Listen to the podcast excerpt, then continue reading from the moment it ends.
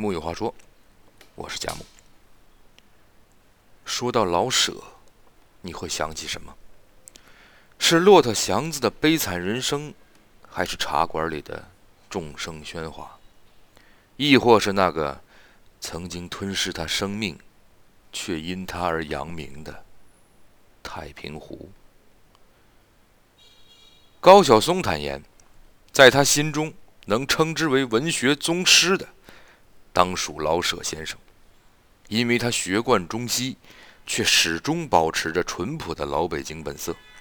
在他笔下，每个小人物都栩栩如生，每个故事都让你哭笑不得。在世道还没有变坏之前，他可爱至极，养花、喝茶、唱曲儿，囊括了生活中所有的美好。世道彻底变坏。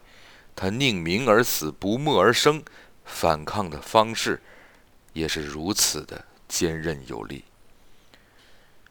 人生如戏，五十一年的光阴已将太平湖填平，却无法让人忘记一个幽默又固执的老人。只可惜，太平湖不再扬波，人世间也再无老舍。老舍先生是那时少见的出身贫寒的成名作家。一八九九年，老舍生于北京满族八旗家庭，原名舒庆春。但到了他这一代，满清已经国运颓废，下层骑兵多沦为赤贫之家。父亲作为保卫皇城的骑兵，每月俸银不过三两，还每每掺着两块小的，还是假的。第二年，八国联军攻打北京，父亲在血光火焰中阵亡。要强的母亲从此撑起一个家，替人洗衣服维持生活。老舍说，母亲的手起了层鳞，洗粗了，自己却越来越瘦，常被那些硬牛皮似的臭袜子熏得吃不下饭。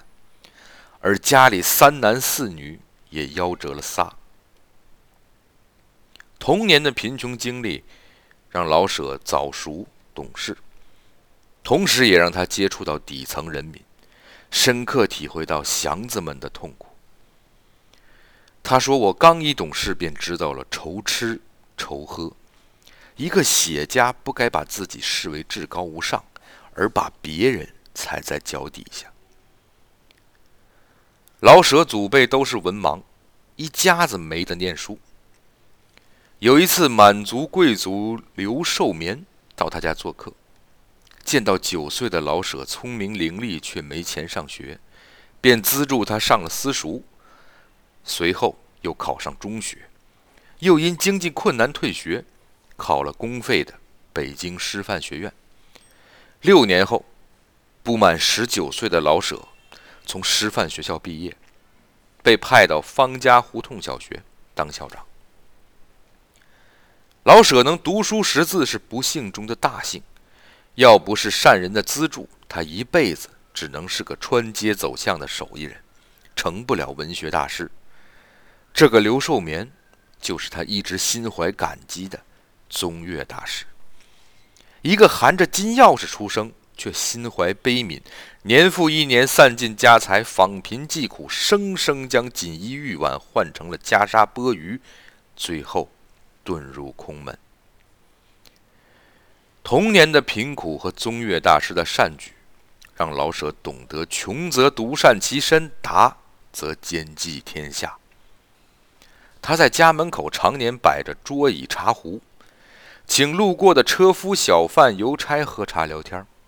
在他心里，写家和他们一样都是劳动者，而自己擅长的就是把他们的故事写下来。于是便有了《骆驼祥子》和《茶馆》等作品，所以老舍才会始终坚称自己是写家，与作家划清界限。他认为生命无贵贱之分，自己与写账先生没什么分别，而真正的写作就是要领略生命，解释生命，让作品充满生命的气息。在老舍看来，真正的生活应该有喜有忧，有笑有泪。经历过饥饿的童年，体验了底层生活的辛酸，让他更加向往美好的生活。老舍不仅是出色的人民艺术家，还是一个生活家。你绝对不会想到，一代文豪老舍也是深藏不露的武林高手。有一次，老舍忽然觉得后背疼得厉害，看了大夫又没什么用，于是下定决心加强锻炼，拜了著名拳师，学了少林拳、太极拳、五行棍、太极棍等等。他特意买了刀枪剑戟十八般兵器，在客厅的架子上一字排开。有一次，作家臧克家造访，以为自己走错了。闯进了某位武士的家，折头就走，被老舍叫住。后来他还写出了断魂枪，五虎断魂枪活灵活现，读着耳边都能听到刀棍在空中嗖嗖的响。因为自己就是个深藏不露的武林高手。除了练武，老舍还嗜爱喝茶，习惯边饮茶边写作，连外出都随身携带茶叶。一次，他到莫斯科开会，苏联人知道他喜欢泡茶，特意给他准备了一个热水瓶。可老舍沏好茶还没喝几口，服务员就给倒掉了。他激愤道：“不知道中国人喝茶是一天喝到晚的吗？”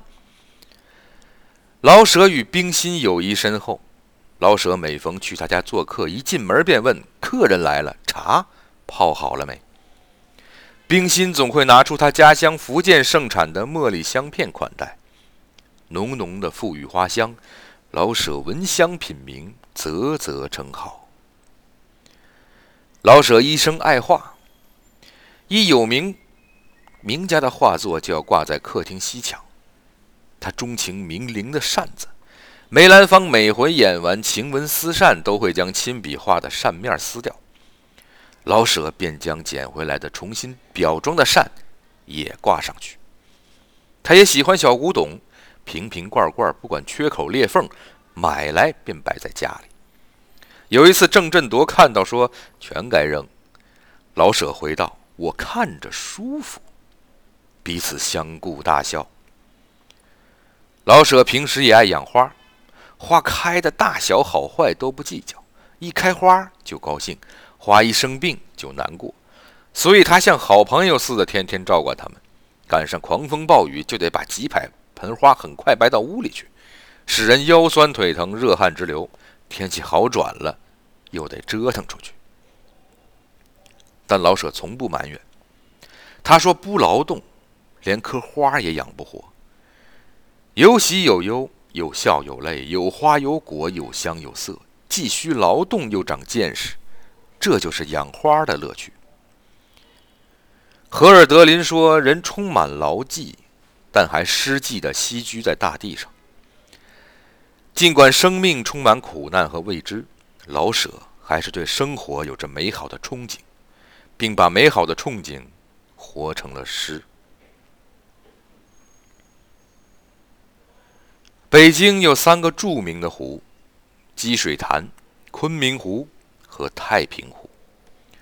一九一八年十一月十日，梁冀跳入积水潭。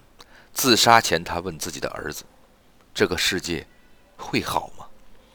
一九二七年六月二日，王国维自沉昆明湖。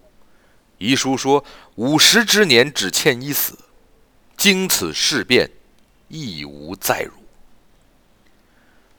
而五十一年前的八月二十四日，老舍像平日上班一样出了门。出门之前，他走到三岁的孙女前。俯下身，拉着他的小手说：“和爷爷说再见。”这个沉痛的告别与茶馆中老王掌柜自杀前与孙女儿的告别何其相似。这一天，他没有去文联接受批斗，而是独自一人走到了太平湖，在湖边待了一天，而后自沉。在此前与巴金碰面。对巴金说：“请告诉朋友们，我没有问题。即使是死，老舍也不想谴责谁。就在自杀前一天，刚病愈出院的老舍被拉到孔庙进行毒打，就因为有人说他把《骆驼祥子》的版权卖给了美国人。王小波说：“知识分子最怕活在不理智的年代。”即伽利略低头认罪，拉瓦锡上断头台，茨格威、茨威格服毒自杀，老舍跳进太平湖的年代。但是老舍虽然被众人打得头破血流、满身鲜血，眼睛里却闪烁着勇敢和坚决。很难想象这是一个。向往诗意生活、最有人情味的文人，眼睛里闪出的从容赴死的目光。其实老舍就是幽默而固执的人，就如同他写的小说剧本，剥掉幽默的外壳，都是悲剧的内核。你会发现他笔下的人物自杀的真的不少，这也许就是他想展示给世人的骨子里的忠烈。比如《四世同堂》中，齐天佑受日本人羞辱后自沉护城河；《茶馆》中，王利发掌柜支撑裕泰老字号不得而上吊；《骆驼祥子》里，小福子被父亲卖到窑子里，不堪非人待遇而自杀。老舍说：“我想写一出最悲的悲剧，里面充满了无耻的笑声。”他写了一辈子的悲剧，却没想到自己的结局就是那一出最悲的悲剧，撕破了一众伪君子的丑脸。是什么害死了老舍？是不理智的年代，还是人们的残忍？是自尊善良，还是不畏瓦全？五十一年的光阴匆匆而过，人们对这段历史默默不语。犹如被填平的太平湖，只记得老舍曾说：“在我入墓的那天，我愿有人赐我一块短碑，刻上‘文艺界尽责的小卒睡在这里’。”老舍当初说我没有问题，其实历史早给出了答案。一九六八年，老舍本可获诺贝尔奖，可惜私人已逝，颁给了川端康成。作为新中国第一个获得人民艺术家称号的他，也是第一个在文革自杀的作家。一九七八年，国家恢复了他的称号，他的作品入选教科书最多。只可惜，太平湖不再扬波，世间也再无老舍。木有话说，我是贾木。咱们下回再会。